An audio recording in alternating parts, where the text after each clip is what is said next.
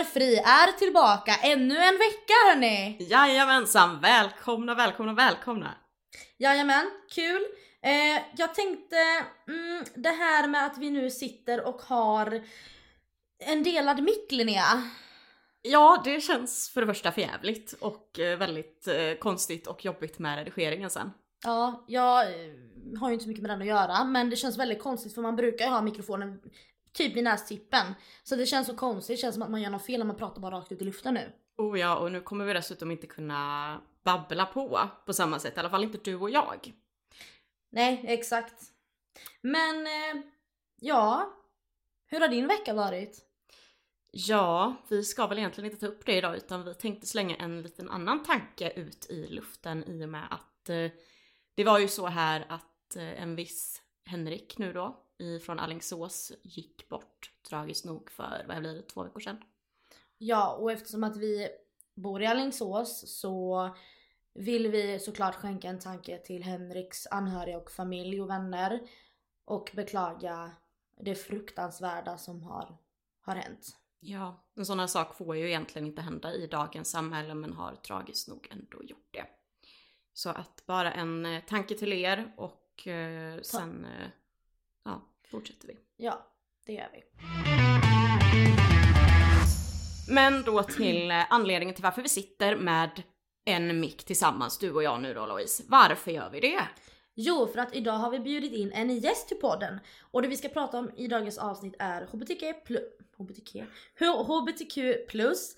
Så vi säger välkommen till Pim! Tack så mycket, hej hej! Ja, välkommen! Tackar, tackar! Hur känns det? Ja men det här känns, alltså det känns kul, faktiskt, jag är taggad. Det här ska bli svinkul. Ja, det förstår jag. Vi, vi tycker ju det är svinkul att du är här och vill eh, berätta. Eh, men vi kan väl egentligen ta och börja med att du tar och berättar eh, ja, men lite om dig själv, namn, ålder, hobbys, sysselsättning. Ja, mitt namn är Pim då, jag är 26. Jag trodde jag var 25 idag, men, men det var jag inte. Ehm, nej men jag bor i Borås. Hobbys? Ja, jo jag har hund. Eh, så jag tränar ju my- mycket hund. Eh, jag har har en schäferhane på två år. Som eh, kräver en hel del. men så det, det är ett stort intresse. Sen är jag mycket med vänner och familj och sånt. Och så pluggar jag också just nu upp mina gymnasiebetyg för att sen kunna plugga vidare. Kul! Vad, Ja. vad tänker du att du vill plugga vidare till?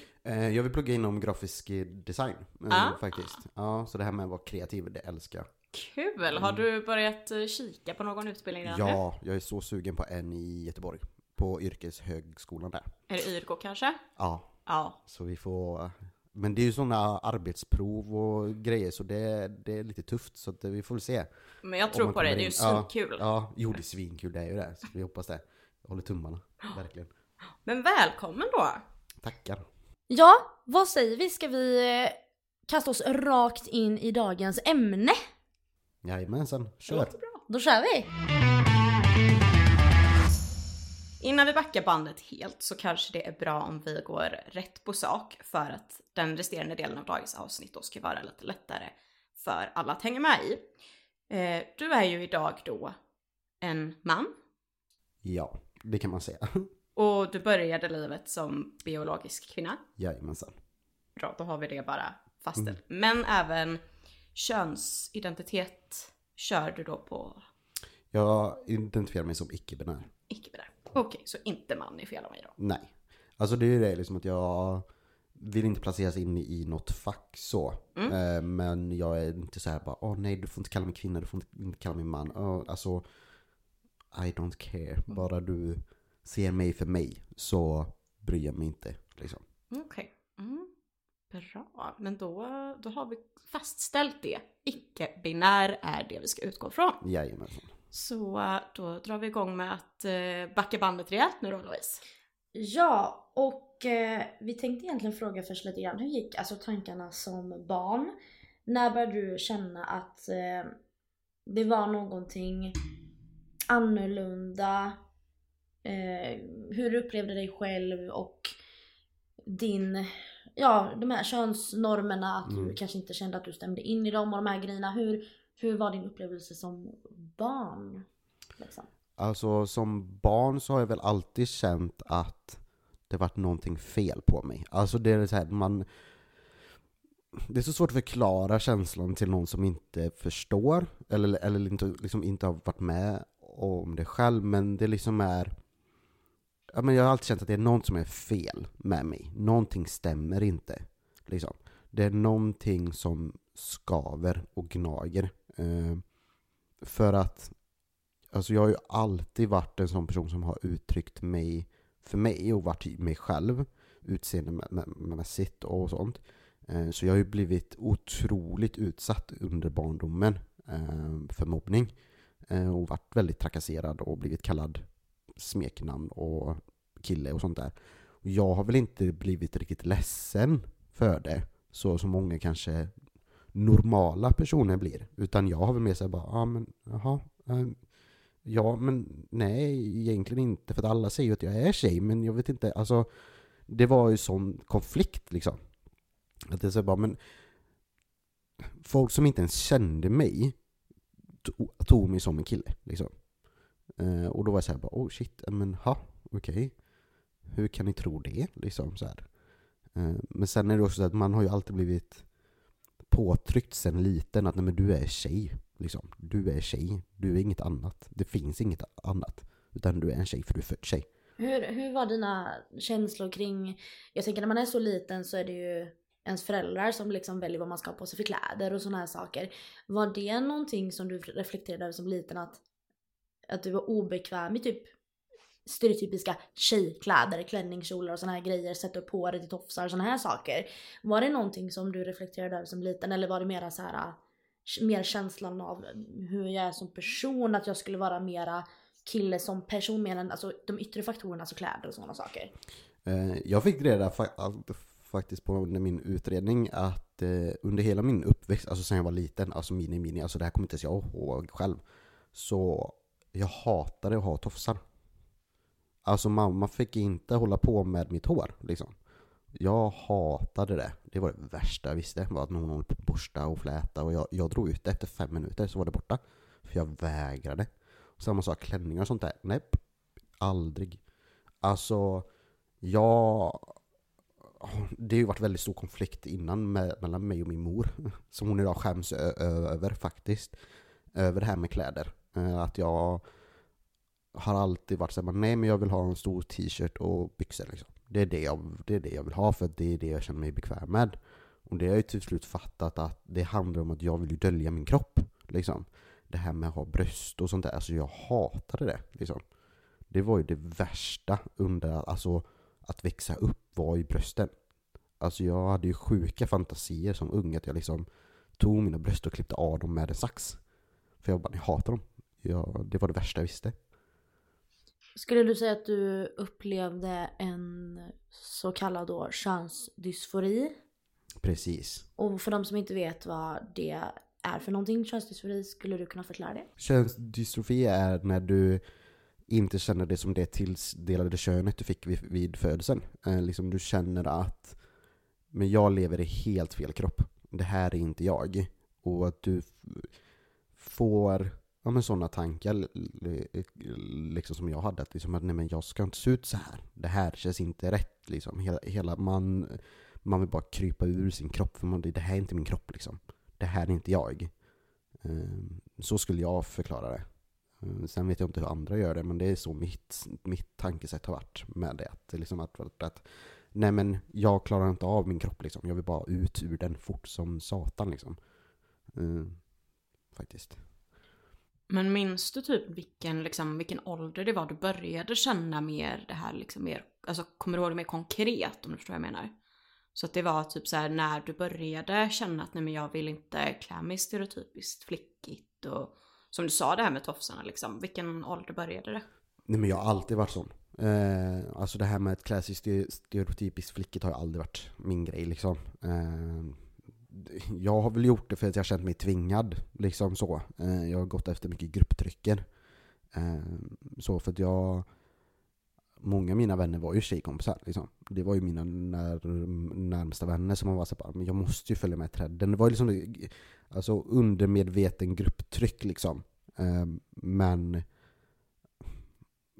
jag tror jag gick mer hårt på det och var såhär bara nej nu jävlar liksom ska jag verkligen vara mig själv. Det var nog när jag började sexan tror jag. Då var jag mer såhär bara nej nu jävlar, nu, nu ska jag vara jag liksom. Var det också så här inför att det skulle vara en, jag vet inte hur det var för dig, men eh, om det var att du började en ny skola efter sex, sjätte klass. Att det var som att nu ska jag börja en ny skola och nu ska jag liksom våga köra mitt eget race. Komma ifrån de gamla kompisarna kanske sådana. Var det någon eh, del av dig som tänkte så? Både ja och nej. Eh, för att vi, när vi började i sjuan då så, alltså alla i min skola flyttades ju till en annan. eh, så, och blandades med andra elever från den skolan då. Så det var ju inte så att jag visste att om jag kommer få helt nya kompisar, ingen kommer veta vem jag är. Det var ingenting sånt liksom. Det var, jag var nog bara så nej jag är så jävla trött på att gömma mig nu liksom. Eh, men det, när vi pratar om det, att, att börja i en ny skola var det ju tufft. Det var riktigt tufft att börja på en ny skola. Ehm, jag började ju på, i sjuan eh, på en skola och gick en månad. Sen så skolkade jag. Ingen brydde sig, eller in, ingen visste ens att jag var borta. Eh, men alltså när du började då där, var det liksom på något sätt, var, var det, ska man säga, tydligt på något sätt att det skulle ha varit att du då enligt alla andra var, ja men, enligt typologiska då, tjej. Var det det som gjorde typ, eh, alltså vad var det som gjorde att de ens liksom, eller förstår du hur jag vill komma fram med sådär med att eh, Mobbningen? Ja men Mm. precis, var det på något sätt att, eh, för jag, du är ju i samma ålder som oss så jag Mm. fattar ju att det är under den tiden när det var, alltså allt som inte var som det ska inom liksom citationstecken Mm. var ju fel tyckte ju folk. Precis, och det... Alltså den perioden var ju det ju som värst tycker jag nog under den tiden när vi växte upp att står du utanför normen då är du inte värd ett piss liksom. Du, du, du ska inte leva liksom. Eh, och det var ju det för att jag var den enda i hela skolan som uttryckte mig för mig. Liksom. Jag gick runt i bägarkläder, hade kort hår. Eh, liksom jag jag sparade ut mitt hår sen. Bara för att jag kände mig tvungen. Så. Eh, men jag hade liksom lite kortare hår, keps och liksom, ja men köpte kill, killkläder då liksom. Ehm, och det var ju det som folk hatade. Alltså folk som inte ens kände mig, alltså då menar jag liksom personer som gick i nian gick på mig i korridorer. Jag blev slagen, inknuffad i skåp, inlåst i ett skåp till och med en gång. Eh, alltså de skrev glåpord efter mig i korridorerna av liksom de som var äldre än mig. Och tänk att jag var liksom, gick i sjuan och gammal, men- men men då, man, man är väl typ såhär 12 kanske. Ja. Mm. Och grejen är att Ja. jag har ju liksom jobbat i 7 nian Mm, och se, alltså man är så liten när man Ja. går i sjuan. precis. Man är så liten. Ja, och tänk jag är ju inte, jag var inte så stor heller på den tiden. Liksom, jag var så här, ja, jag var typ 1,60 som jag är idag och vägde typ 45 kilo. Så att jag var ju en liten, liten fjutt liksom. Och de var ju stora grabbar som liksom kunde ju slänga iväg mig verkligen in i skåpen. Men vad fan var lärarna någonstans? Ja, det, det var ju det som var pro- problemet, de brydde sig inte. Alltså jag var ju tvungen att ha med mina föräldrar till skolan för att jag ens skulle gå i skolan. Och de var så bara ah, ah, ah, vi tar ut dig på, på en gång. Det här går inte. För de skrek på glåpord efter mig ändå. Fast mina föräldrar var med. Men blev Och, det... och lärarna brydde sig inte. Och rektorn brydde sig inte ett piss. Så det var så bara, nej, ut ur skolan. Så jag var ute i skolan typ två, tre månader. Sen bytte jag. Och då blev det mycket bättre. Ehm, faktiskt. Ehm, men ja, nej, det var en tuff period där. Jag började liksom alltså, högstadiet med att nej, men jag klarar inte av att gå i skolan för att jag blir alltså så påhoppad. Liksom. Jag tänker på det här, var det liksom, för jag tänker att det finns eh, två olika syngrejer här. Det ena är att var det så, var det så att du fick höra att, eh, ah, jävla pojkflicka, typ tomboy, att folk såg att det var att eh, eftersträva ett mer maskulint eh, sätt kanske då, om jag Mm. förstår det rätt. Eller var det mera, ah, jävla flata, är du lebbele? Alltså att du, vilken, alltså. Det var, det var lite både och Ja. faktiskt. Och det tänker jag för dig då, som inte riktigt så här. Det måste också varit svårt att liksom cope med det liksom så här, Någon säger det och sen är men jag vet knappt själv kanske. Mm. Ja det var ju liksom det, det var, det var ju mycket, alltså de brukar ofta säga att ah, vill du vara en kille så ska du få stryk som en också. Liksom. Och då, det var ju därför de slog mig. Det var ju för att alltså, vill jag vara en så ska jag ha stryk som, som en också liksom. Eh, så det var liksom, ja, men jag, jag blev kallad bög mycket. Vi- Vilket jag var så här bara, men alltså jag brukar alltid säga bara, men jag kan inte vara bög liksom. Vad fan. Och sen liksom, det var ju alla möjliga, alltså det, det var så mycket. Det var liksom, jag fattar inte ens vad allt, alltså hur de kommer på det de säger liksom. Man bara, alltså på riktigt, hur tänker du? Men ja, det var ju liksom mycket, ja men bögjävel, ja är du lebb, som sagt, eh, fan bete dig som en kille, eh, om du ska vara en och det är så mycket sånt trycka på det här med att ja, men vill du vara en kille så bete dig som en, så få stryk som en, liksom, alltså man up liksom i så fall. Och man bara, men herregud, det spelar ingen roll. Liksom, jag ska inte man up. Det behöver jag inte. Har du fått, eh, har du gått i någon typ av, har du fått någon hjälp efter det här? Har du känt att du har liksom kunnat bearbeta detta? Eller var det någonting som hände i med din utredning? Eller, eh, för jag tänker att man, om man, man kan ta ganska mycket stryk om, alltså senare i livet. Mm. Jo men alltså det har ju varit Alltså det har ju påverkat mitt psykiska mående otroligt liksom. Jag, jag har ju försökt att ta livet av mig några gånger och det var ju så jag fick Det var ju inkörsporten till min utredning Det var ju när jag låg på psyket och var så här bara, jag var helt, alltså jag De var tvungna att tvångs in, in, inlägga mig eller liksom så för att jag var, jag bara nej jag skiter i det här nu, jag vill inte Alltså så fort jag kom ut så dör jag liksom. Hur gammal var du första gången? Första gången var jag 14 när jag försökte. Sista gången var när jag var 17. Och idag är du som sagt var 26. Sex. ja. Jajamensan. Det är ju en alldeles för tidig ålder. Alltså det är ju aldrig en...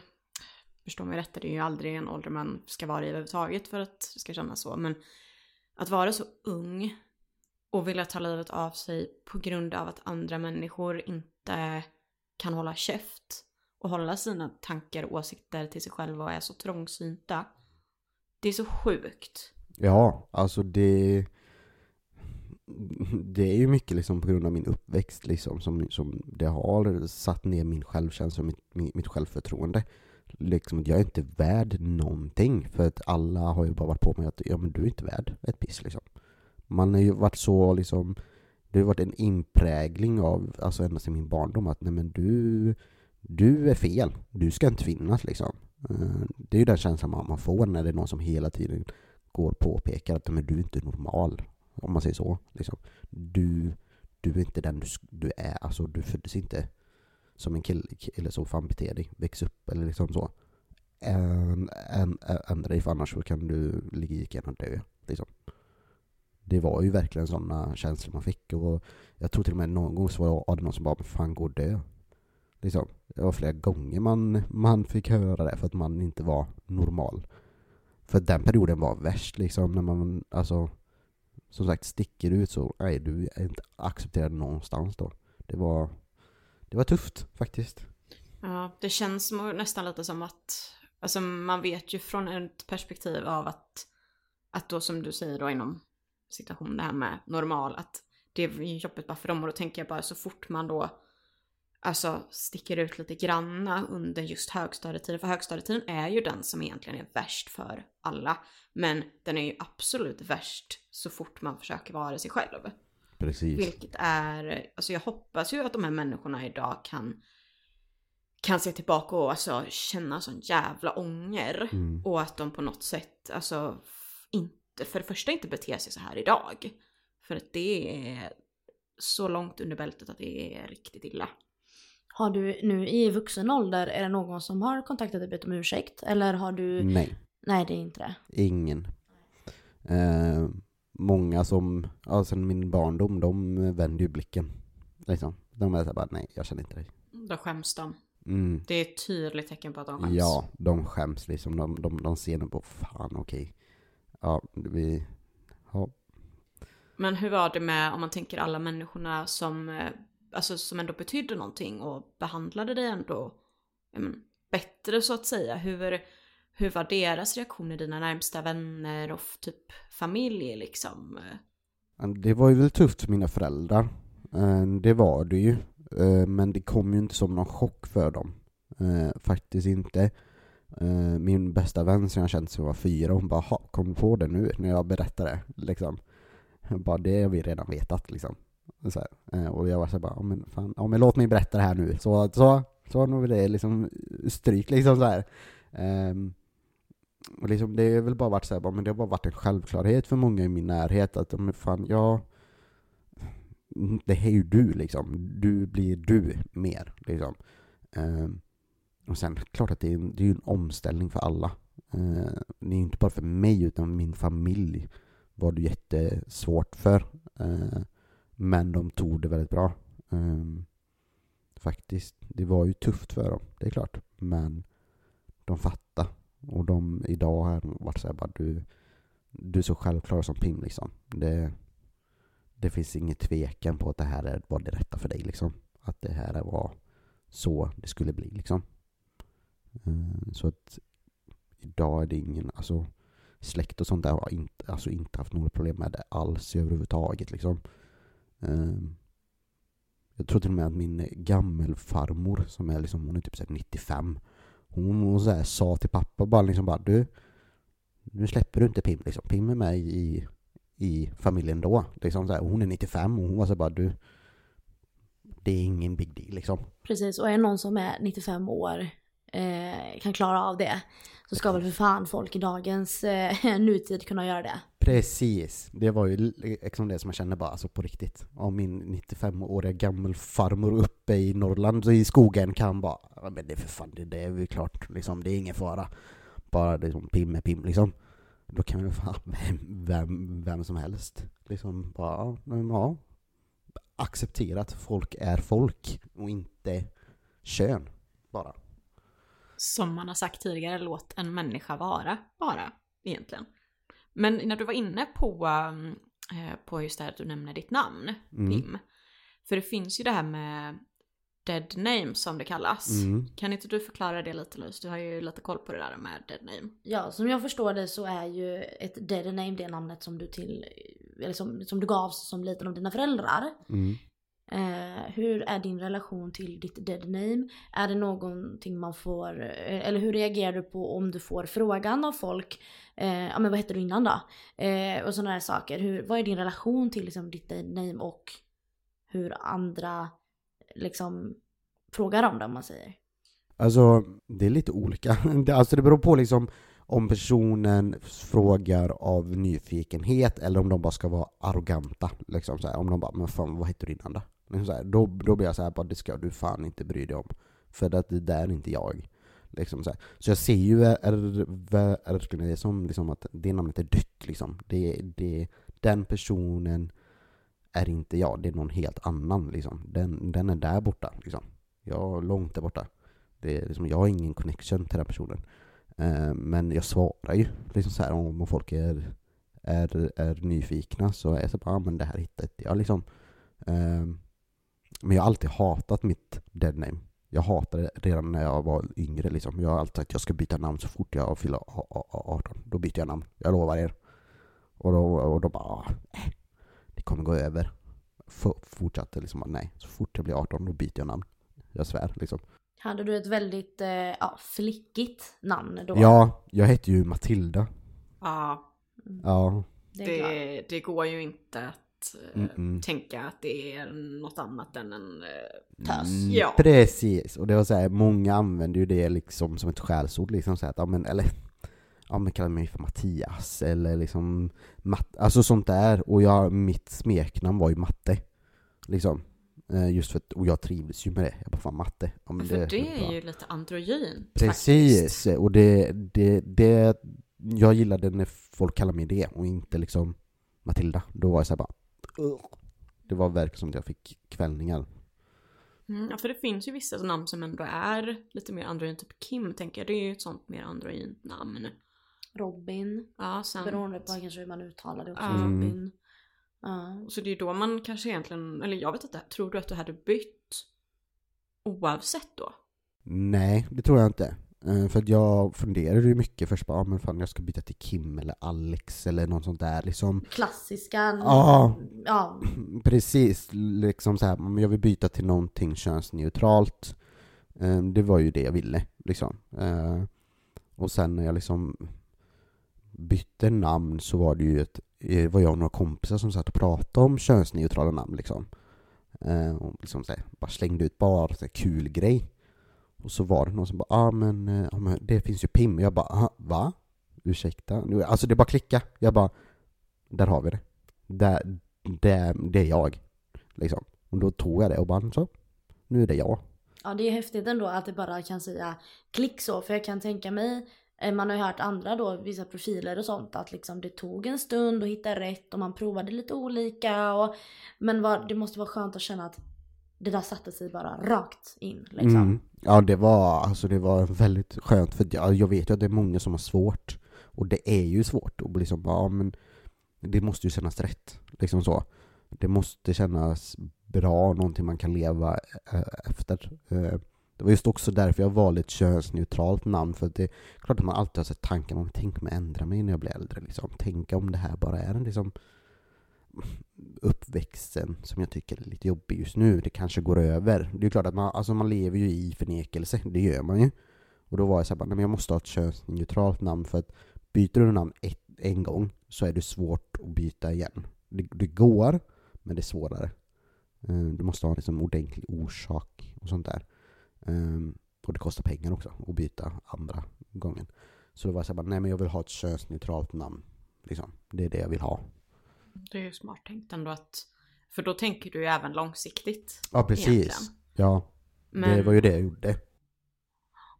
men jag tänker, jag skulle bara vilja backa bandet lite igen. Mm. Ehm, för att det finns ju, jag tänker mer det här om man går till typ bakgrunden och tonåren bara så.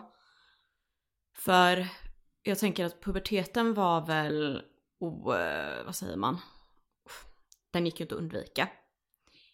Hur, eh, hur liksom gick det med allt det där? För jag tänker att mensen kommer ju och kroppen förändras. Men sen var ju en pina. Alltså det var ju verkligen så bara, det här ska inte hända mig. Det här är helt fel, det är någonting fel på mig. Alltså när jag först fick min mens, jag trodde att jag, men, ja, men nu dör jag liksom. Nu är det något som är fel, verkligen. Så här ska det inte vara. Och jag var hos min pappa då, och då han, så sa jag bara, alltså det är någonting fel med mig. Alltså jag kommer dö nu. Det här är inte, nej. Jag vad är det som sker liksom? Jag hade panik. Han bara, nej men du har bara mens. Jag bara, va? Nej, inte nu. Han bara, jo. Det kommer nu. Liksom, du, är den, du är i den åldern. Jag bara, ah, ah, ah. Jag, ja, det var ju det värsta. Det var ju liksom hemskt. Liksom, man bara, varför genomgår jag det här? Det här är inte rätt. Och det var ju liksom... Jag hade ju sån jävla hemsk mens också. Alltså jag låg ju och spydde för jag hade så ont. Så jag hade ju sån riktigt jävla hemsk mens med. Så det var såhär bara, fan. Ska jag både ha mens och de här smärtorna? Alltså fan, döda mig. Ja men det var ju verkligen så. Jag, var, jag vill inte gå igenom det här. Ja också det här med PMS och sånt och väldigt känslosam och Mm. eh, ja och man utvecklar ju bröst som sagt var. Eh, och jag tänker då också så här eh, å andra sidan då killarna de kommer i målbrottet, kanske får lite skägg, skäggväxt. Mm. Eh, Kunde du känna att du var avundsjuk på killarna? Oh ja, det var jag. Speciellt på rösten. Alltså jag har alltid hatat min röst. Vi hade väldigt ljus röst innan. Den var väldigt high pitch liksom. Eh, Jag var hatade min röst. Alltid gjort. Jag var så avundsjuk liksom på de som hade mörka röster. Liksom. Jag bara, "Åh, ge mig. Medans liksom så här, ja medans jag hade så här världens high pitch ljus röst. Så jag bara, ja okej, får jag väl leva med det här då. Liksom. Um, så det, om jag var jävligt avundsjuk, det var jag. Ja, För jag sa ju det här, för innan eh, Pim kom då så ringde vi ju för att kolla läget lite. Och då, jag tittade på Linnea och la handen framför munnen och var så här, Men gud vad mörk röst! Jag, och liksom, för jag blev så här, Nej men kära någon, du har ju väldigt snygg röst, du Mm. har ju en väldigt fin röst. Så Ja, jag eh, är jäkligt nöjd med den nu liksom. Nu är jag såhär bara yes, nu, nu har jag hittat, nu har jag fått min röst som jag menade att ha liksom. Så att jag är bara asnöjd. Så det, det gick fort också. Så det var, det, det som hände när jag, eller nu går jag i förväg li- li- lite men, eh, Men det är lugnt, vi kan ta en jingle och så går vi vidare med det. Ja. Ja men det gör vi. Ja, och då tänker jag för att du skulle få den här snygga rösten som du har nu ja, så krävdes det ju hormoner förmodar jag ju då. testosteron. Testosteron. Mm. Hur var det för dig? När var det som du började med testosteron? Alltså det är ju en otroligt lång resa till att få testosteron ens. Alltså du utreds ju först. Eh, och min utredning tog ungefär ett och ett halvt år. Eh, då gick jag en gång i månaden hit till Alingsås faktiskt, till Lundströmsmottagningen heter det. Ehm, där utreder de dig. Liksom, de går igenom din barndom, de pratar med dina föräldrar. Alltså du genomgår mycket liksom. Du pratar både med läkare, psykologer och sånt där. Alltså du pratar med så många. Och de går ju verkligen in i liksom ditt liv och rotar. Och det var ju tufft, det var det. Ehm, men då får man en diagnos. Ehm, då fick jag diagnosen transsexualism då. Ehm, och sen måste man vänta till att man får börja på testosteron. För det är inte bara att stoppa in det direkt, utan det, det tar många år. Ehm, För jag blev klar med min diagnos, fick jag när jag var jag hade precis tagit studenten. Så var jag 18, 19, 90, jag skulle fylla 19 tror jag. Ehm, och började inte på testosteron förrän jag var 21. Vet du alltså vad anledningen är att man måste vänta? Det är för att man ska vara säker, bland annat, eh, på det. Eh, samt att kötiderna är så långa. För det är ändå, när du börjar på testosteron eh, så är den väldigt för mig var det så att, att, att det var väldigt mycket checkups. Alltså du var ju tvungen att ta prover och liksom, liksom för att det inte skulle gå snett liksom. Eh, och det var ju det som var så intressant när jag började på testosteron så, så började jag på något som heter Testogel. Um, och då smörjer du det på magen och låren för det är där då kroppen tar upp det som bäst. Um, och jag eh, tog upp allt. Alltså min kropp bara sög ihop alltihop. Så att jag hade så höga värden. Så de var tvungna att dra ner dosen vilket är väldigt ovanligt. Alltså jag, jag fick ju en ganska konstig min här nu när du säger att det var en kräm på mage och lår. Jag tänker ju att det är någonting man liksom, att det är oralt, att man ska svälja någonting. Jag blir jättechockad. Ja, nej men eh, testogel, alltså det finns ju två sätt. Det är ju testogel och sprutor då. Eh, så. Eh, och jag började ju med gelen för att det var lättast. Liksom så. Eh, men det negativa med gelen är ju att det klabbar ju av, av, av sig och du måste tvätta sängkläderna om du sover med någon annan för att då kan den personen få det och sånt där. Och ja, precis. Så att, eh, Oj, jaha! Oj. Det visste faktiskt inte jag. För jag, jag vet ju lite om det här med testosteron och det här och det, jag har ju hört talas om det och sådär. Men att det skulle kunna då påverka den personen som man råkar kladda ner då.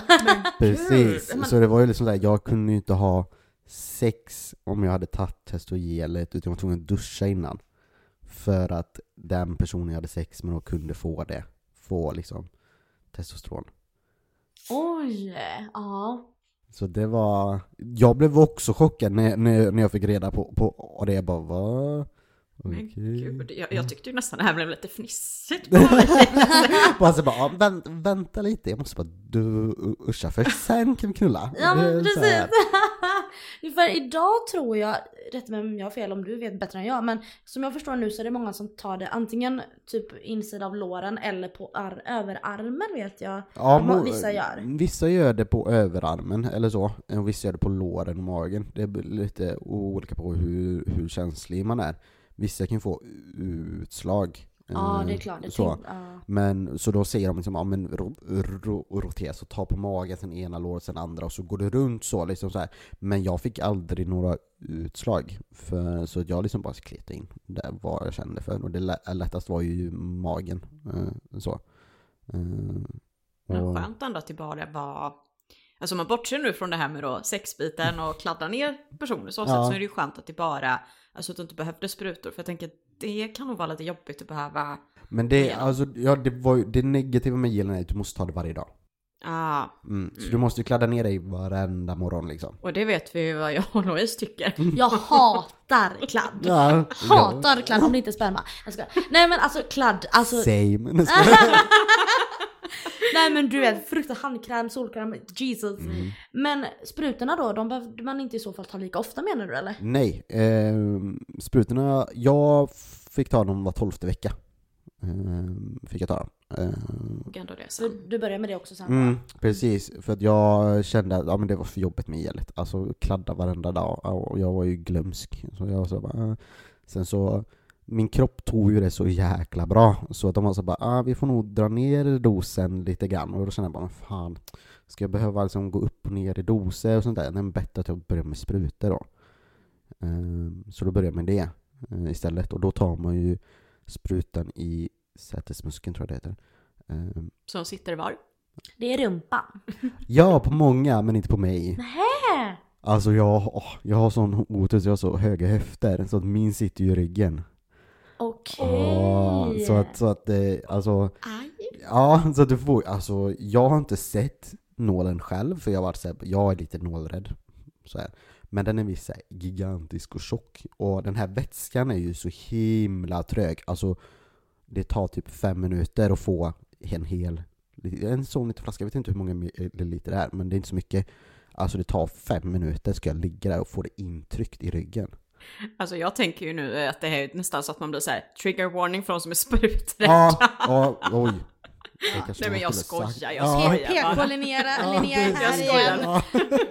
Men oh, det var så pass alltså. Men Ja. hur lång tid tog det innan du började märka förändringar? Alltså, Oj, det tog bara några veckor. Oh my det gick så god. fort. Alltså jag träffade en kompis och sen två ve- veckor senare så hoppade jag in i, i bilen igen. Och hon bara "Eh, 'Vem fan är du?' Typ så här, hon fick ju, hon blev skitchockad för att jag, min röst hade bara så på två veckor. Alltså det gick snabbt. För mig med rösten speciellt. Uh, hårväxtningen tog lite längre tid. Ehm, men jag började ju tappa hår. Man, man börjar ju tappa hår sen. Okej, det har jag hört. Är inte det, nu, nu, nu ska jag vara lite stereotypisk Mm. här, men är inte det också så att, att Nej. testosteronare, så kanske vi skulle kunna säga, Mm. de tappar hår snabbare än vad hormonisar kan vi säga så för att ska... Nej, men alltså, nej, men det är också mycket genetiskt också. Eh, pappa började också tappa hår tidigt. Eh, så att jag började få lite så här bara, ja nu börjar jag tappa hår. Och jag har alltid sagt när jag börjar på testosteron, alltså innan, bara, börjar jag tappa hår, då slutar jag. Liksom. För att alltså jag, jag har sagt det hela tiden, bara, så fort jag börjar tappa hår, då, då slutar jag. För då känner du att du, alltså... Jag förlorar en del av mig. ja, det- Alltså precis. håret är lite av, av mig. Ja, men liksom så här, jag har alltid, så här, jag har alltid färgat det, klippt, alltså jag har alltid liksom uttryckt mig med mitt hår. Nu har jag tråkigt hår bara för att jag försöker vara vuxen. Men du har ju mycket hår. Ja, nu har jag mycket hår. Mm. Det ser ju tjockt och fylligt Ja, ut. nu börjar det komma tillbaka. Men det, det var ju ett tag det var tunt och jag bara, ah, nej, det här går inte. Eh, Men nu börjar det komma tillbaka. Men om man tänker mer, vad händer mer med kroppen när man får i sig testosteronet mer än röst och liksom hår? Eh, Påverkas mensen? Ja, mensen försvinner. Mm. Eh, Det gör den. Det tog inte så lång tid för mig att få att sluta med den, eller tills den försvann. Det tog bara några månader. Eh, Så försvinner den. Ehm, du får ju en annan muskelbyggnad, får AD också. Så att höfter försvinner ju på ett sätt. Alltså du formas om lite grann. Liksom så här, en grej som hände var att min rumpa försvann. Det är så här, fettet sätter sig på magen istället för på rumpan och sånt där. Så att det sätter sig på andra ställen. Eh, så att man får ju lite mer manliga drag. Samma sak med ansiktsformen liksom. Den ändras ju också för att du sätter ju fettet på andra ställen. Um, så min ansiktsform har ju ändrats, sen den har blivit lite mer bredare. Um, den var lite mer så. Um, ja, det är väl liksom det som är det största. Alltså så, sen är det ju humöret. Känslor, liksom det är ju helt annorlunda. Jag grät för ingenting, men sen så såg jag en kaktus som var så här jätteliten och jag började gråta. För att jag var så här, bara, jag har inte gråtit på typ ett år. Så nu måste jag gråta för att jag tyckte den var så gullig. Ja, men liksom det, alltså mina känslor var jättekonstiga. Jag var avstängd och liksom sådär. Ja. Jag har ju hört att eh, personer då som börjar med testosteron kan bli eh, tända till humöret mycket snabbare, att bli, ha lättare att bli förbannad, arg liksom. Det, ja, testosteron då liksom, att det skulle vara att man har lättare att bli arg och förbannad. Är det någonting du har upplevt? Um, både ja och nej. Alltså jag, jag klar, klart att jag har blivit, liksom så här, bara blivit lite argare. Jag har vågat mer så att säga, snäsa till och liksom säga, säga ifrån. Men det har bara varit bra för att jag har varit väldigt så här, tillbakadragen och snäll. Så det har bara varit bra för mig att jag fick lite den här aggressionen så jag liksom stod på mig själv. För annars så var jag sån bara, du trampar du på mig så, här, så bara, jag lägger mig ner för, för dig. Medan nu, det senaste har varit så bara, nej för fan, dra åt helvete. Liksom så, så det har ju bara varit något positivt för mig. Men sen är det ju jättemånga som tyvärr blir, får mycket problem med, ag- med aggressioner. Ehm, faktiskt. Och en annan bra sak som förändras är ju klitoris. Den växer. Okej, är det så alltså? Det här har jag hört om. Mm. Det känner jag igen. Ja. Frågan är om inte det är, eh, nu tar jag en sidetrack, men jag tror att man pratar väl om det att kvinnor som, alltså biologiska kvinnor som tar anabola, Mm. att det händer liknande sak där också. Ja, det har jag också hört. Ja, Men det vet jag inte om. och jag, om men jag tror att det, att det är lite testosteron i anabola, Mm. att det är något sånt. Ja, för testosteronet, eh, alltså den växer ju mycket. Den, eh, Har du en, alltså du har en liten minisnopp? Ja! Ja. Ja, jo men det, ja, men det, alltså, det är ju lite minisnopp kan man eh, säga. Och sexlusten går ju upp i skyarna. Fy fan vad man var kåt liksom, när man, när man började liksom så här. Man, som tur var, då hade jag en pojkvän, så då var jag så här bara, den blev slutkörd liksom. Hell yeah! ja. Ja men vad härligt ändå.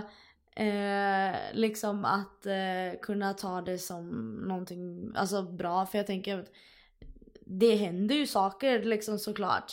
Men och även just tänker på det här är ju sånt som förändras eh, per automatik då för vissa eller sådär. Men jag tänker bysten. Har du liksom använt, nu vet jag inte vad det heter. kallas för binder. Binder ja, men vad är det Mm. det heter om man är biolo- biologisk man men transkvinna? När man har en binder fast alltså för kuken liksom. Det heter, Eh, kanske, det heter inte binder utan det är för bysten då. Ja, bi- binder är för bysten, det är för att ta bort det. det, är liksom det eh, man kan ju ha sport-bh, det hade jag i början, för att köpa en binder är dyrt. Eh, och som student så har man inte råd. Eh, då köpte jag ju sport, då körde jag oftast två, tre styckna så det plattade ut. Eh, och sen ett knep är ju att stoppa brösten i armhålorna. Liksom, du stoppar inte ner dem eller upp dem utan du trycker dem i Och armhålan. tiderna liksom. Precis. Men du, hur, fan kunde du andas? Det kunde jag ju inte. Alltså Nej, jag hade ju nej. jätteproblem med rygg och andningen. Det hade jag ju. Ja, tror fan det. Det var ju, det var pissigt. Men bindern var ju lättare, det var den. Hur fungerar den? För den jämnar ut trycket på ett annat sätt liksom. Den, medan en sport-bh är ju bara för att det ska hålla på plats. Medan den trycker ut, jämnar ut press, alltså liksom, ja, sätter jämn press över brö, brö, bröstet då. Och trycker in det mer mot armhålan liksom. Jag tänker på uh, just det som du nämner, för att jag har ju sett på, har du sett på Sex Education? Serien? Ja, lite grann. För där är det ju två personer som eh, använder sig av en sån här. Och hur blir det, alltså för att där ser man ju hur de liksom har det jobbigt med det här med nålarna som man använder och att de får typ alltså skavsår och sånt där. Hur blev det för din del? Jag liksom? hade ju mycket skavsår. Ja. Eh, det hade jag. Eh, det, det var ju liksom, det var tufft att andas. Eh, var det ju. Och jag hade mycket ont i nacken, ont i ryggen för att det liksom sätter ju press där hela tiden. Så jag hade mycket problem med det. Eh, och så mycket skavsår i armhålor och, och, och sånt där. Eh, speciellt när man har varit li, lite svettig. Så. Eh, och sen blir det ju, det blir ju väldigt varmt. Eh, plus att det, alltså det är ju som ett liksom stort linne typ. Alltså liksom det är ett halvt li, li, linne så det sitter ju väldigt brett så att på sommaren kunde ju inte jag ha linnen. För då syntes den.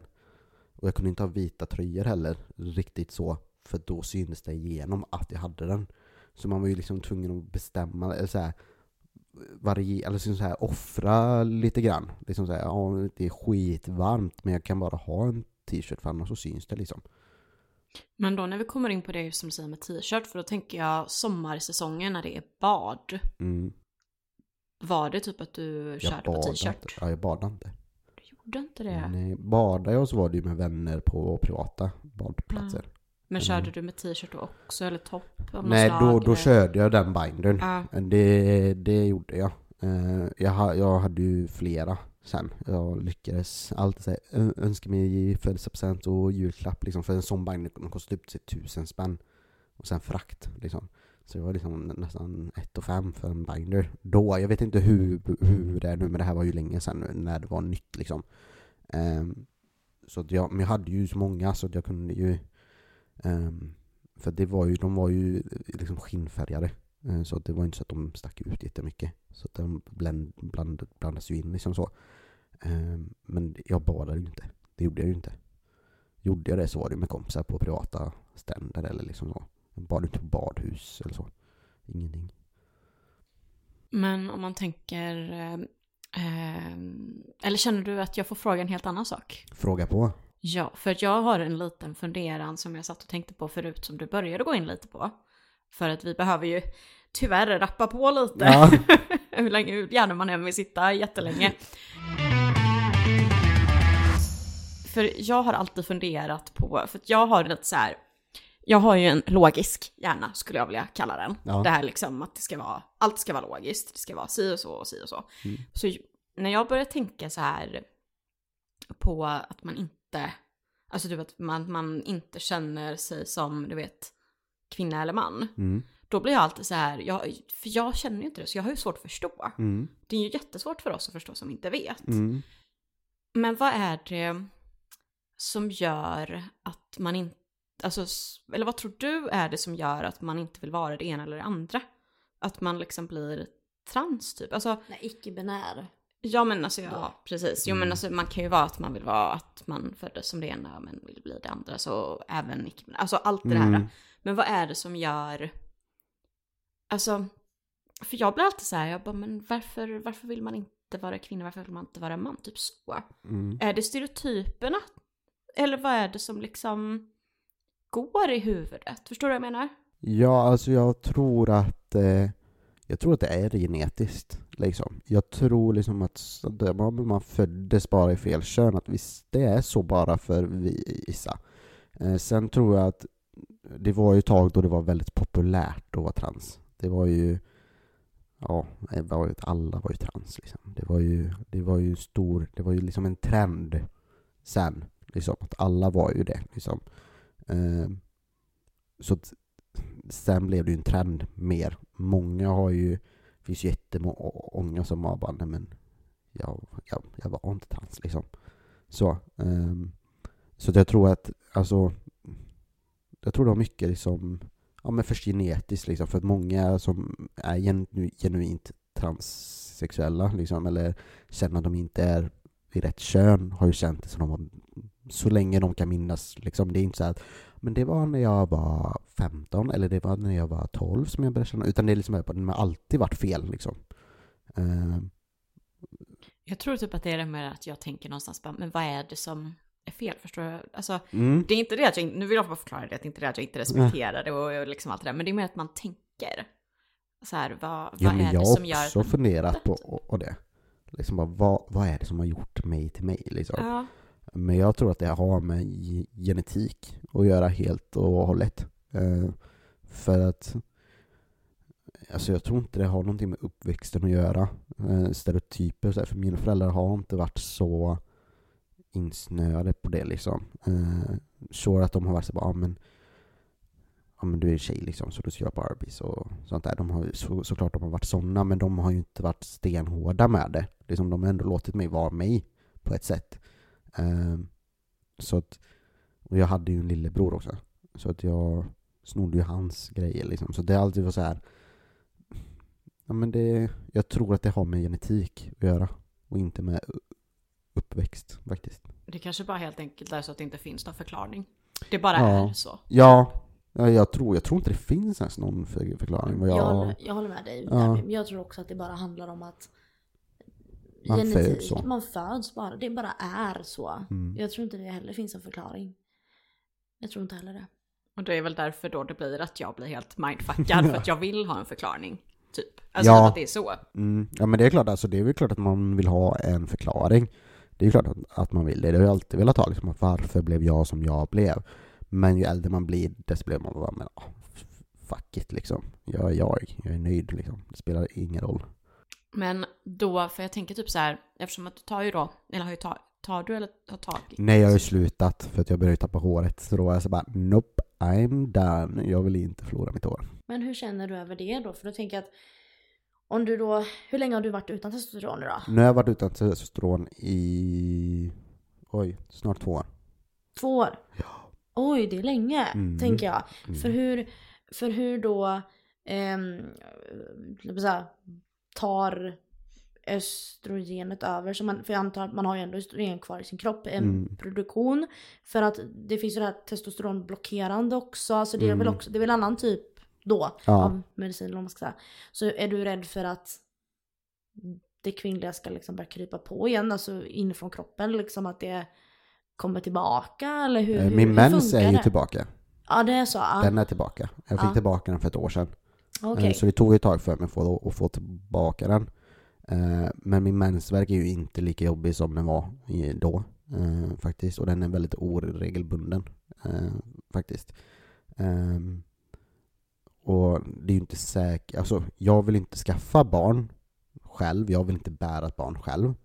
Eh, Så jag vet inte hur det påverkas. För det, på, det påverkas ju också när du börjar på te, att det kan ta, eller det kan liksom skada liksom din äggproduktion och sånt där. Eh, och liksom fertiliteten minskas ju. Så jag vet ju inte om det finns chans att, att, att jag kan vara infertil liksom. Att jag inte kan få biologiska barn. Eh, så. Men som du säger där att du då har fått tillbaks mensen, det är, det är inte det att, eh, alltså har du någon typ av sånt preventivmedel eller har du funderat på att ta det istället så att det kanske typ försvinner? Ja, jag tar ju mini-p-piller. Det gör jag ju. Och det är mest bara för att få bort det värsta. Alltså, även fast den inte är lika hemsk min, min mensvärk, men som jag sa tidigare, jag hade ju sådana hemska, jag låg ju och spydde. Eh, Så jag var så bara, nej så fort det kommer så ska jag stoppa det. Så det är väl mest det för att jag inte ska ha så ont. Men jag har ju bara mens typ varannan månad. Så det är inte, det är inte ofta. Men är du rädd att din röst ska... Den kommer ljusare. inte gå tillbaka. Det är inte... Nej, det nej. blir liksom Mm. permanent. Så Alltså, typ. Den, den kan ju bli, den har nog blivit typ mm, 2% ljusare kanske. Men alltså du formar ju ett adamsäpple liksom. Den växer ju. Och den kommer ju inte krympa. Det är samma sak med klitoris, den krymper inte. Nähä, okej. Så den är fortfarande lika stor som var när Vad gött då. Ja, jo precis! Ja nej men alltså jag klagar inte på det alltså alls. Många kan väl tycka att åh fan, det är som att ta en liten minikuk så. Men alltså den blir mycket, mycket, vad heter det, känsligare. Blir det, blir ju som att ta ett ollon på hela grejen liksom. Så att det är liksom, jag klagar inte, om man säger så. Och Men, den är äm, lättare för killar att hitta. Oh, det är väldigt sant förstås. Men då i och med, för det var ju det jag tänkte på just det här med att i och med då att du har tagit testosteron istället. ehm, och eh, ändå går då efter hen, han. Hur, alltså, hade du, eh, om du hade fått välja, alltså verkligen bara fått välja helt fritt. Hade du då helst fötts som biologisk kvinna eller biologisk man? Om du tänker på liksom nu här i den här stunden. Oj. Vilken fråga! Ja, faktiskt. Nu går hjärnekontoret igång här vet du. Nej men det var, det var, det var faktiskt en väldigt bra fråga. Den, den har jag aldrig fått. Så att jag, jag har aldrig tänkt på det själv faktiskt, om jag ska vara eh, ärlig. Den jag är idag eh, så hade jag sagt att om jag hade inte gjort någonting annorlunda, jag hade nog velat födas som kvinna eller tjej. Men då hade jag nog varit såhär, nej, jag vill vara man. Liksom. Jag vill födas som kille. Liksom. Är det av anledningen att du känner att jag hade inte blivit den personen jag är idag om jag inte hade gått igenom de sakerna jag har gått igenom, även om det varit svåra saker? Mm. Precis, det har ju format den till, alltså det har format mig till mig. Eh, det har ju gett mig otroligt mycket perspektiv på livet och liksom andra värderingar på att liksom vara nöjd med det du är och det du inte är nöjd med kan du ändra på. Liksom. Det finns alltid en väg. Och det är du som styr det. Liksom. Ehm, och liksom att, ja, folk kan försöka krossa dig, men det är du själv som bestämmer om du låter dem eller inte. Ehm, så det är ju liksom, hela min uppväxt och allt det här jag har gått igenom har ju format mig till den jag är idag. Och jag hade inte, ja, det har gett, det har gjort mig till mycket mer medmänniska kan man säga, tycker jag. Det är väl kanske lite som det här med att man typ aldrig ska ångra egentligen någonting man har gjort. Precis. För att det blir ju som du säger, man, man har ju blivit den man är idag på mm. grund mm. av det som har hänt tidigare. Precis, och liksom, ja men det är ju det att man är där man är. Och du kanske också har utvecklat en större förståelse och kanske inte dömer andra människor så lätt. Precis, jag är väldigt förstående, för, för, för, alltså förstå, förståelig av mig. Um, jag har ju respekt för alla och alla liksom. Oavsett vad de, om de har knäppa och, och, och åsikter så jag bara, ah, du har den. Fine, jag håller inte med dig, men jag är inte arg på dig för det ändå. Liksom. Jag kan, det, det liksom, självklart kan man bli lite irriterad, men jag blir inte såhär bara, fan vilken hemsk människa därför du tycker det där liksom. Du kanske inte är så lättkränkt? Nej, det är ju det också, liksom, att jag är öppen också. Liksom där bara, men slängde på mig och jag kan ta det, jag har varit med om värre liksom. Typ så, känner jag. Hårdhudad. Ja. Mm.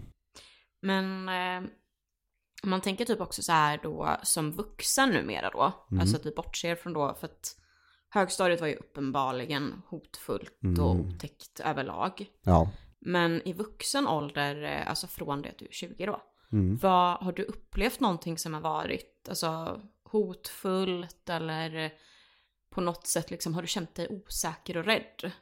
I mm. grund av, ja. Jag har nog inte riktigt känt så hotfullt och rädd. Det har jag inte känt. Men jag har känt mig oaccepterad. Det, det har jag gjort. Jag har känt att människor har dömt mig innan de ens lär känna mig. Liksom. Har det varit liksom i kontakt med typ söka jobb och sådana saker? Att du har känt, alltså Ska jag säga något? Ska jag inte säga något? Behöver de veta? Ja, precis. ja, precis. Det har ju varit mycket jobbrelaterat men även hur partners familj och släkt har tagit det. Min familj och släkt har tagit det superbra. Så det är liksom det. Men min dåvarande partners familj och släkt tog det ju inte så bra. Eh, det har varit väldigt tufft. Eh, och även liksom personer som man försöker lära känna och bara avvisa den för att de trodde att man var någonting när man inte var det och så är man en helt annan person. Liksom. Men det är därför jag är så noga med att låta alla lära känna mig för mig innan jag berättar liksom det är liksom bara, men så här ser det ut liksom. För jag vill att folk ska lära känna mig för mig. Då tänkte jag fråga en fråga som jag eh, tänkte på då. Och det var ju det här att tror du att man som trans Eh, eller så här, tror du att transmän eller transkvinnor utsätts för mest fara eller hot sådana grejer? Tror du att det finns en skillnad där? Ja, det tror jag. Mm. Jag tror att de som är transkvinnor utsätts för ännu större fara än vi transmän gör faktiskt. Om jag ska vara ärlig. För att män är hemska mot andra män. Liksom de är så oaccepterande. Eh, så att jag tror att det, är nog farligast för dem. Eh, och det är hemskt, för man har ju hört mycket. Eh, det är så jävla tragiskt, men tyvärr så tror jag det. Det önskar jag, alltså jag önskar inte det från. Jag har haft tur och inte behövt blivit utsatt för mer än under högstadiet och så. Jag har inte blivit utsatt för så mycket under vuxen tid. jag tänker just det liksom i dejtande och sådana här sakerna. Mm. Att det är ju någonting som man behöver prata om och då kan det ju hända att man faktiskt sätter- utsätter sig för fara om man träffar fel person. Mm. Men eh, vi har ju de omklädningsrummen. Mm. För att nu, som vi ganska uppenbart förstått så har ju du eh, inte eh, gjort en könsorganskorrigering. Nej. Vilket innebär att eh, hur blir det när det är dags att, eh, jag menar alltså omklädningsrum överlag på allmänna platser. Hur, eh, eh, för mig, eh, det här med att omklädningsrum, alltså jag utsätter mig inte för den situationen för jag är så osäker. Jag vet inte hur jag ska göra. Helt ärligt, jag vet inte. Jag vet inte vart jag ska gå. Alltså toaletter är ju inga, alltså där, där går jag på mens tyvärr. Vilket jag säger bara, eh, ofta så tar jag ju handikapp om det går. Just för att jag vill inte utsätta, för att Alltså mäns toaletter är så äckliga. Alltså jag skojar inte. Det, alltså de är, de är groteska. Så det undviker dem i största mån jag kan. Liksom. För att män är fan äckliga. Har du gått in på ett kvinnligt eh, eh, ja, WC, toalett, eh, där, där andra kvinnor har liksom funnits, jag tänker när det är sådana här båstoaletter och sådär, Mm. och fått en reaktion att hallå, du är man, ut. Nej, faktiskt inte. Jag har inte fått, jag har, jag, jag har ju varit, räd, rädslan har ju funnits att, eller i alla fall när jag gått på manstoaletter, jag har ju fått några blickar, det, det får jag.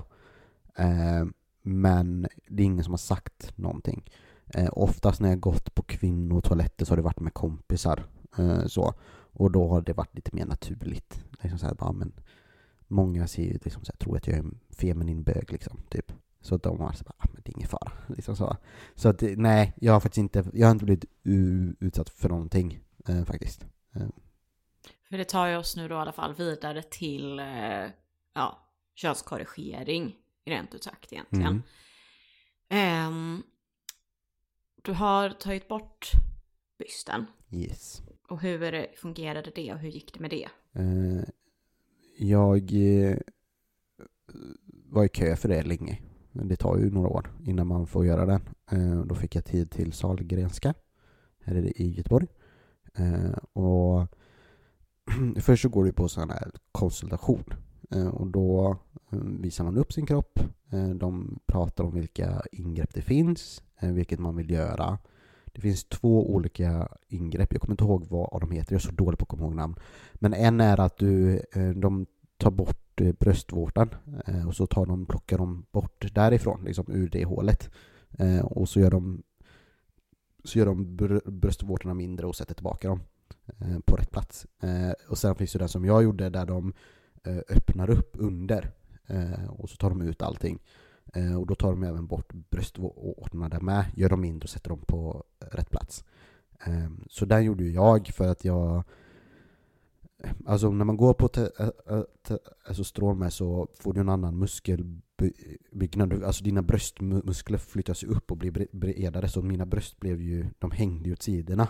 Så då blev det liksom väldigt mycket fett och sånt emellan som eh, var tvungen att gå bort. För jag, så jag har ju ett R från ett revben till det andra. Jag har ju ett stort R. Eh, så. Det är inte vanligt att man får ett sånt stort R faktiskt. Men de var tvungna att göra det på mig. Um, Eh, jag kunde ju ha valt att göra den när man tar bort nippelsen och sånt där. Men det, den betyder att man då får man göra fler operationer för att det ska bli bra. Liksom, för du får inte bort allting på en gång. Den du gör under får du bort det, det, med- det mesta på en gång.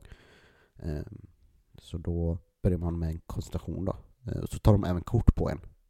Hur man såg ut innan. Och så du får ju även se bilder. Liksom så här, bara så här ser det ut och så så här, se tidigare resultat ut. Så får man vänta några månader, år igen. Sen kommer du in på operationsdagen. Eh, kommer man in där, eh, de ger en massa piller för att man liksom så här ska må bra. Eh, blir lite trött och smärtstillande innan. Och sen så kommer ju läkaren in, eller den som ska operera, då målar de ju upp hur de ska göra och hur de ska ta bort det. eh, Vart de ska ta bort och, och liksom hur. Så då ritar de ma- massa streck och grejer på en. Ehm, sen åker man in på op- operation. Jag trodde att det skulle ta typ här, ja, men jag bara, det tar typ två timmar. Det tog visst fem, sex timmar. Det är ganska länge. Ja, så, men det man, alltså man sövs ju så du är inte vaken. Eh, så. så vaknar man upp och då, alltså man, man är ju groggig. Det är man ju. Man känner inte så mycket smärta i de första timmarna. Liksom, du är bara helt borta.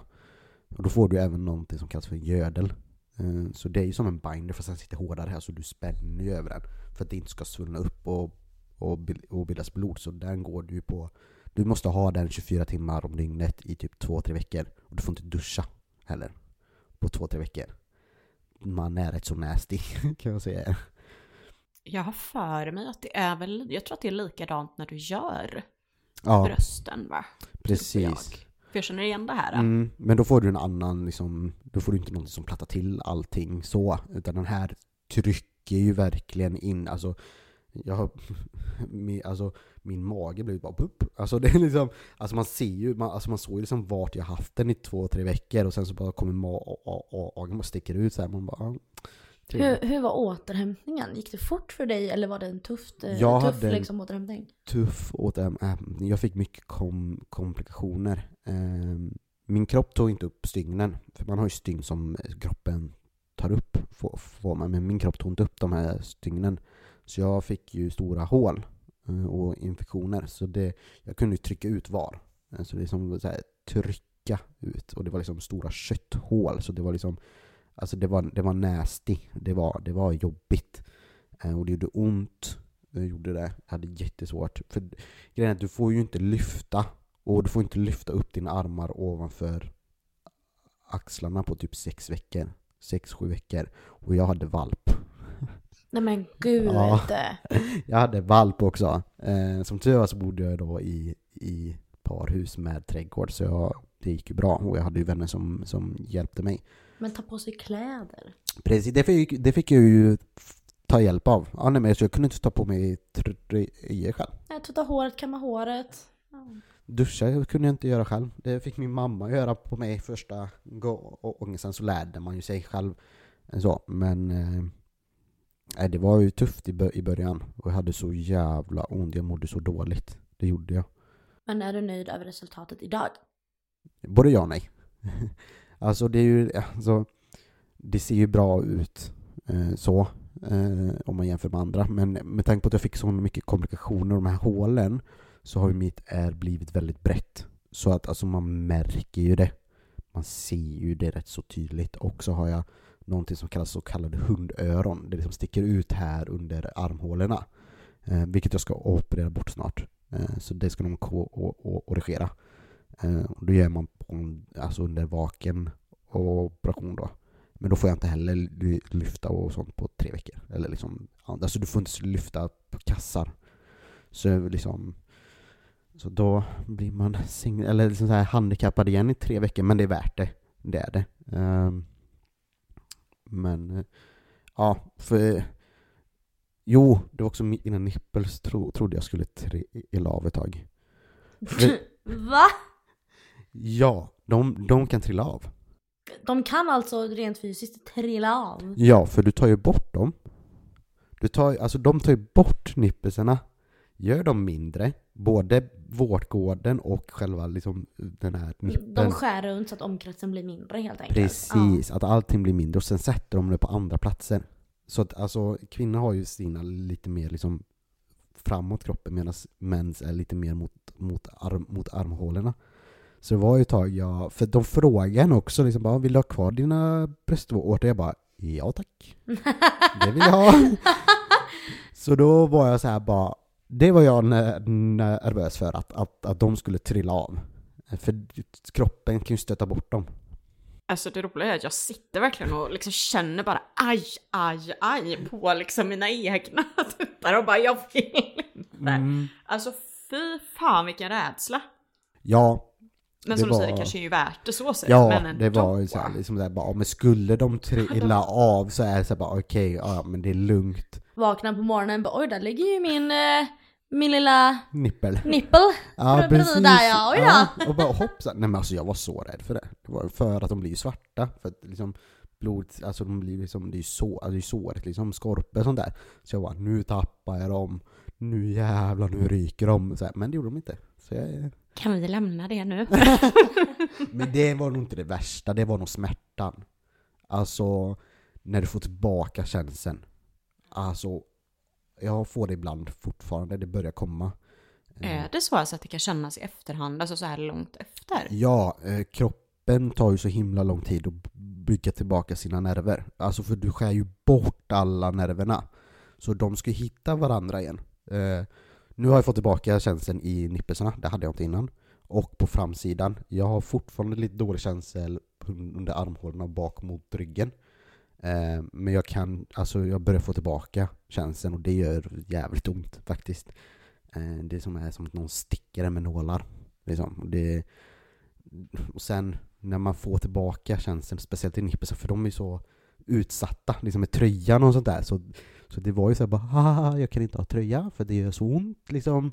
Så var de så här, då får man gå utan tröja så fort man kan och liksom så här. Så det är en väldigt stor grej liksom.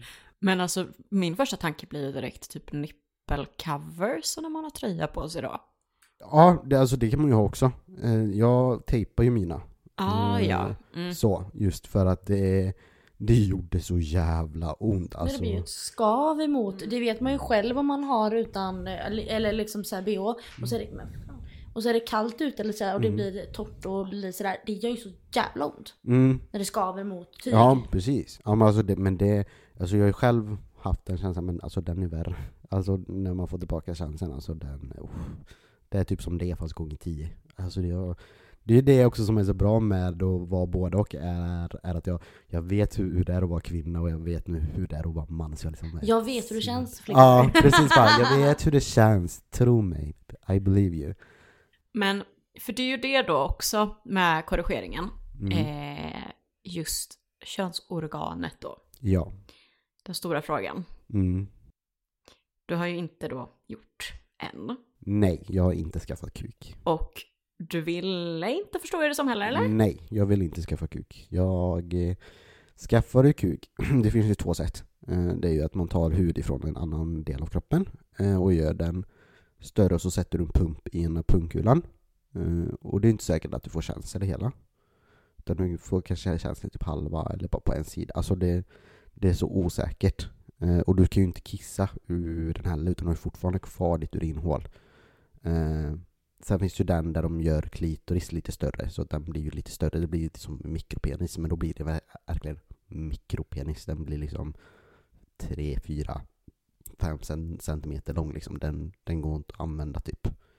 Ehm, så nej, jag vill inte. Plus att jag har accepterat det. Och jag tycker det är så skönt med sex. Så det är så här bara, jag vill inte förlora den känslan liksom.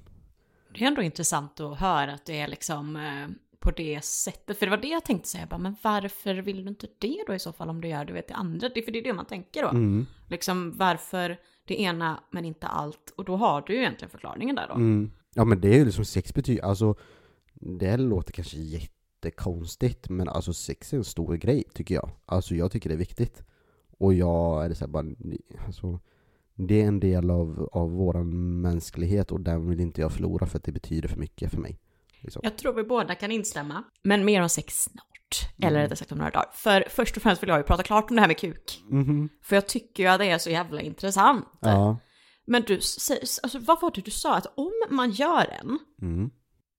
så kissar man inte ur den. Nej. Va? Du kan inte förlänga ditt urinrör. För det här var en fråga jag skrev upp nämligen. För Mm. jag, vi visste ju inte. Mm. Och då tänkte, hade jag skrivit det, bara, ja men jag fattar ju att om man, eh, om man vill göra ett kvinnligt könsorgan så klipper man ju säkert urinröret, tänkte jag ju. Mm.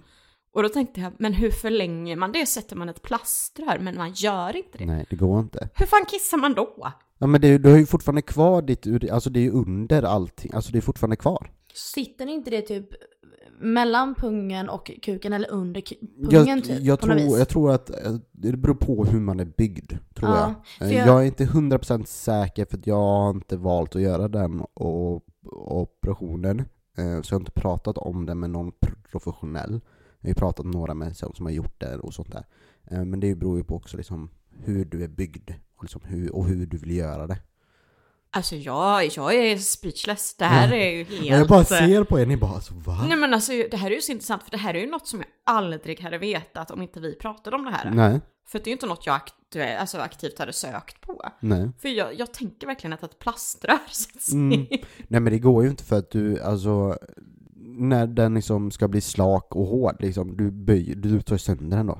Alltså det blir ju så, liksom för, för att du måste ju pumpa upp den. Du har ju en pump som liksom, ja, du, Hur, vart sitter pumpen? i pungkulan, i ena pungkulan. Men, men, du har hud runt så du måste klämma på hud. ja, Det precis. måste ju göra lite, du kanske inte har en känsla i den i och för sig. Nej, alltså, jag vet inte. då så att säga. Nej, alltså jag har ingen aning. ha lite tejp, klistra fast den lilla pumpen på låret där så är det bara... Nej, nej, Nej. alltså de sätter in den i ena pungkulan. Eh, Men hur så- håller, för då, det här kanske inte du vet, men jag måste, kolla här, då tänker jag så här: okej du har din eh, kuk där, Mm. och så har du din lilla pump i pungkulan och du pumpar för glatta livet. Mm.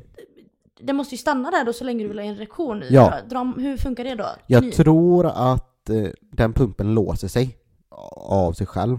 Eh, och sen när du ska få den slag så tror jag att det är andra pungkulan man trycker på. Så...